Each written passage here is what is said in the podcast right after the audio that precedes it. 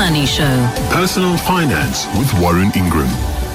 Warren Ingram, who is a personal financial advisor, he is an executive director at Galileo Capital. He is an author of not just one or two, but three books. And I see on my little list of, of treats and surprises um, that we're going to be talking about your book more specifically coming up on Monday evening, Warren. Your global investing book. And um, I think that's going to feed into some of what we're going to talk about tonight. But um, I see you getting lots of traction. Lots of people are talking about your book. Lots of people excited about your global investing book. Congratulations. Yeah, thank you very much, Bruce. And I, I just got the, um, the, the sales for the first month, uh, which was September, and and certainly out of the three books, it's the one that's got, that's had the biggest launch. So that's very exciting. Fantastic. And I'm very grateful that someone actually wanted to read it. So I'm I'm thrilled. Thank you. Yeah, I mean, people don't read books. They buy them and they put them on their shelves and they look busy. And the, the smart ones break the back of the spine a little bit to make sure that it uh, looks like it's being read. And, and, just for the record, just checking in on you here, um, the Serendipity Trust, which is a trust that you and your wife Vanessa set up uh, many years ago, um, and has been a beneficiary of the first two books, um, royalties. I, I take it that book three's royalties are going into the same trust and will be used for the same purpose. You are quite right. Uh, we can't say it like that, unfortunately, because there's a funny thing in uh, in our tax act that where you're a charity uh, and and there's a and you earn royalties, uh, you know, which is what I did in the first two books, where I made the you know the royalties go directly to the charity. But once they go over a certain amount per year, then SARS decides to tax that as income, and so you know then you, it ruins the purpose of the charity uh, you know, getting the income uh, without losing half of it to to SARS. So, uh, um, I mean, there's a bit of a technical thing, but the, but the point is, I'll get the revenue, then I donate it to the charity, so that the charity doesn't pay tax and I pay tax. So, yes, but but uh, you know, just a kind of roundabout way of doing it. anyway, it's good that it's going to charity, and that charity helps educate young people in nice schools. And I think one person in university, two people in university. Yeah, uh, one in university at the moment, and and and one at school. Fantastic. Lovely. Nice to see. Now, listen, we need to talk tonight about how you can earn income from investments. Now, interest rates are low. They're, they're likely to go up, but they're not going to rocket up unless something dreadful happens. Um, traditionally, people are sort of dependent on putting money into money market accounts and getting quite competitive interest rates. And they put money into property funds because the rental income has been very, very lucrative. But that sort of old school strategy hasn't worked for the last 18 months, two years. It was was coming under pressure anyway. How then do we start ensuring that we can generate income from our investments so that we can cover the cost of living? You're right about the old school part of it, and and and the difficulty there is that a lot of the people that are relying on that income are, are people that you know you know on the other side of 55, you know, and and so they they're not that keen to adapt. Um, you, you, know, there are strategies that they might have had for many years, if not a few decades, and and so these low interest rates are burning them terribly. And and then you know the kind of the collapse in the property market, and especially where property funds have you know stopped altogether uh, pay, paying out uh, income to to some extent. You know, whether it be for six months, twelve months, or eighteen months, has been really punishing to to these investors.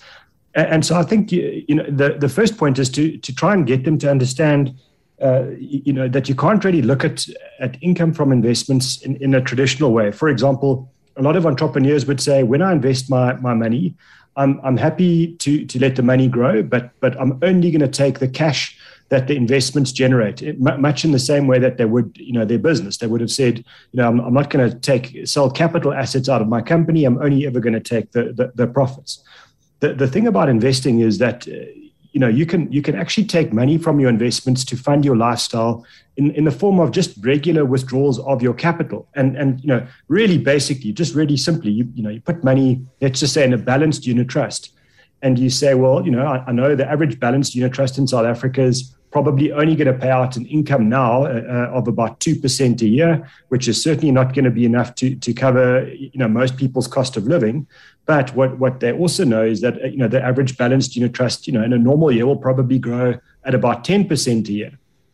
So if you're in a situation like that, you, you know, the, the mindset changes to say, well, hang on, you know, let, let me, you know, draw four four percent of of the capital growth every year. So so four percent from my capital, knowing that you know if the capital's growing at ten percent in total, I'm leaving behind six percent a year, and and that should account for inflation and the and the rising cost of living, which is always there.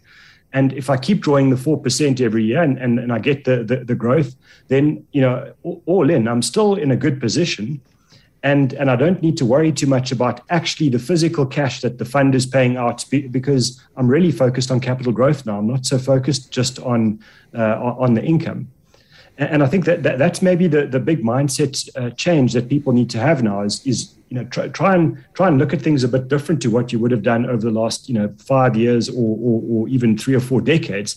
The, the world of, of low interest rates is I think going to be around for quite some time and and I'm wondering, like many of us are, uh, you know, what, what what we will get from property funds in the future. I suspect it's not going to be back in the 10, 11, 15 percent, um, you know, income that we've seen in the past. I think it's going to be low for quite some time.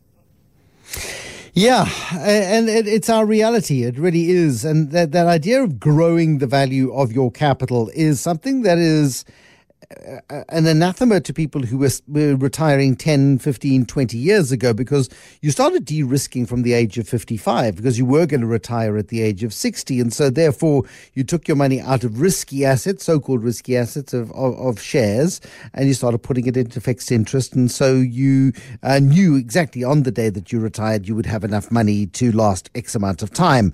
Um, and I think that's been proven to be very, very risky in its own right because the moment you take no risk, you don't get growth.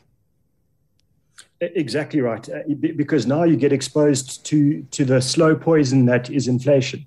Uh, and, and the problem with inflation is, you, you know, you, you, and I won't be, you know, shouting from the rooftops to tell everybody, you know, watch out, your, your cost of living is rising, the buying power of your money is declining, you know, because it is. It's just a slow gradual erosion of, of the buying power of, of your of your assets of your investments.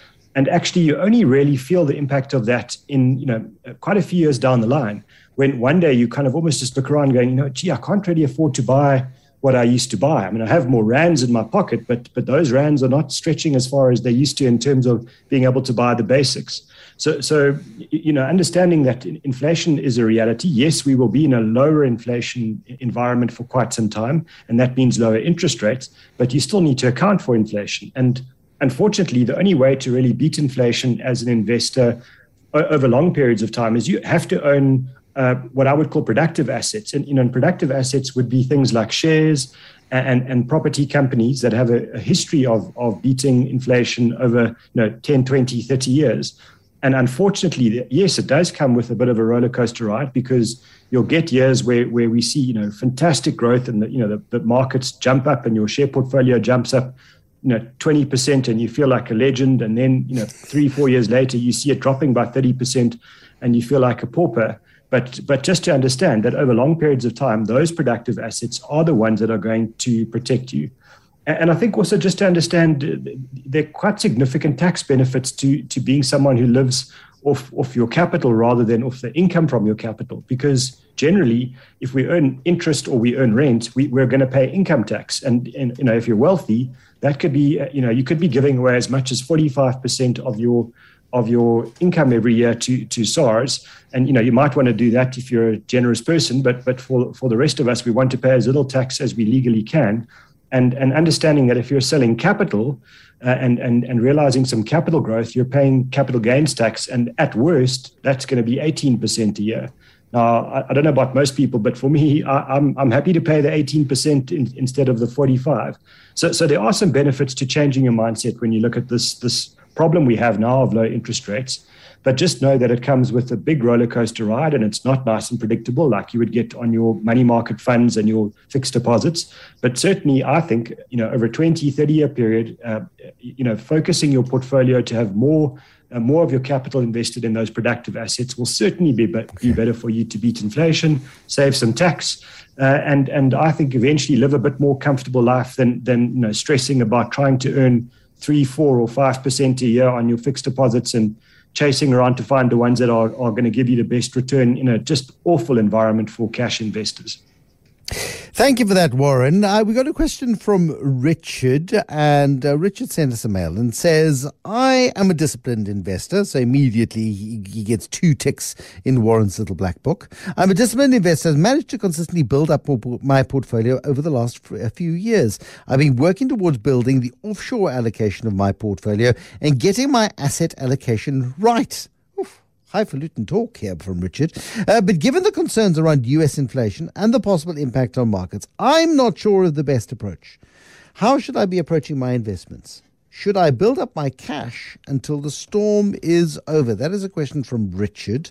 Um, it's got all the offshore stuff that you have been studying so very carefully to put into your brand new book, Warren. So are you going to draw, no doubt, on some of that information? Um, you're gonna no, you're gonna draw on it because it, it is built into you now, um, and and it's fresh in your mind. Um, and we're going to tackle Richard's question in a moment here on the Money Show. The Money Show. Personal finance with Warren Ingram. Richard is disciplined. Richard is uh, consistent. Richard has built up a portfolio. Richard wants to get his asset allocation right, but he's worried about all the noise that is in markets at the moment and uh, the impact that the noise could have on markets. And he really doesn't know what the best thing is to do. So he wants to take some cash and stick it under his mattress. I'm summarizing. Um, Warren, what do you think of Richard's question? I must say, I'm, I'm, I'm loving Richard's question. There's so much there um, that makes me think he's been listening to you and I talk for quite some time already uh, over the years. And, and I think, uh, so maybe just, just to touch on the points, you know, being, being disciplined um, with, with your investments and having a focus on the asset allocation. In other words, the combination of cash, bonds, property, and shares. Brilliant. I mean, that's, that's actually the key in, in all of the big investment decisions. If you can get your asset mix right, uh, you, have kind of won the game already, you know, and, and all we're waiting for is the whistle to blow to tell you that it's over and you, you're the winner. But, uh, but, but, but where Richard's falling down a little bit is unfortunately around the, the, question of, you know, do we wait because there is a reason to be fearful? There, there's a reason that investments might go down. And in this instance, you know, he's talking about US inflation and possible impact on, on markets. Unfortunately, Richard, there are always going to be reasons to be fearful about investing. There are always going to be, you know, there's going to be a crazy, you know, president in some country wanting to drop a nuclear bomb, or you know, some government trying to overregulate or underregulate, whatever it is. There will always be a very good logical reason for you to to be concerned. And and so then, you know, deciding to wait for things to get better, waiting for the storm to pass. Unfortunately, what happens is that the storm passes. Uh, right about the time that the stock market peaks again. So, in, in other words, the stock market doesn't start to recover when things are over and when the storm is over. The stock market starts to recover when things are really rocky and terrible and everyone's still afraid. But some people have started to figure out that things are cheap, investments are cheap, and they start to buy. And then they keep buying, and the market builds up momentum. Uh, and and then you know everybody else figures out that the market's now you know on a great roll, and they buy in. And right about then is when when things are better, when there is no reason to be afraid anymore. And that's probably when the market's about to fall again. So my, my, advice, Richard, is you know two things. One, if you're sending the money from rands to dollars, pick an exchange rate that, that that works for you. And whenever the exchange rate is better than that, send the money out. And in this world, in this environment, what we know about South Africa and the world and everything else today, I'd be saying somewhere around 15 Rand 50 to the dollar is my level. So when the Rand is at 14.90 or whatever it is, then, then it's a great time to send the money out. And don't try and time it better because you, you can't get it right. No one can. And then when your money is overseas and it's it's now being you're now deciding to commit to the global markets, just feed it in over three, four, five, or six months. You know, t- you know, t- t- if it's hundred thousand dollars, say, well, it's a hundred thousand. I divide it by six, and I committed to my investments over six months in equal parts. And and then close your eyes when the markets are doing what they're going to do until you're fully invested. Then wait a year and look at your statement for the first time because the, the markets are going to drive you crazy if you try and predict them, and they certainly are going to go up and down all the time. But hopefully, they go up over long periods of time. Uh, and again, you know, past performances, no guarantee of future performance. T's and C's apply. Right. Um, the, but history shows, and you can look at any graph over any period of time. And, and, and generally, I mean, we, we say any period of time, any five year period, any 10 year period. And um, other than South Africa in the lost decade, stock markets generally go up. And then when things recover a little bit, they make up for lost time, as we have seen quite substantially in the last 18 months or so. Um, finally, let's wrap up with a, a question. Um, there's a sign. It's blue, it's got a red rim and a blue triangle on the inside. Uh, it's not a stop sign. It's a yield sign. It means pause, look left, look right, and proceed if it's safe. Uh, but that's not what you're talking about. What is yield when it comes to investments? yeah, it's got nothing to do with that, Son, I promise. So, so yield is basically the income that we earn on an investment. So, so for example, if you've got a rental property, uh, th- then the yield is the rent that you are earning on the property. If you've got a money market account or a money market unit trust, then then it's the the interest that you are earning on on that that investment. And it's usually explained as a percentage. In other words, you know, you've got 100 Rand invested and you're earning uh, 5 Rand from that, then the, the yield is 5%. And, and typically, that's what uh, what investors will focus on when they're making an investment decision around income: is what what is the yield? Am I getting a good yield or a bad yield? Very typically um, spoken about in the bond markets, where where investors are really focused on that yield and, and making sure that you know they pay the right price to get the right set of income. But but but in general, that's going to be the, the, the deal is what sort of income am I getting from my investment? And it could be a dividend yield if it's a share and it's paying out dividends, uh, or interest yield or uh, bond bond yield or rental yield on a property. Asked and answered, as always, on a Thursday at this time. Warren Ingram, personal financial advisor, executive director at Galileo Capital, back in the studio to chat to us on Monday about his brand new book on global investing.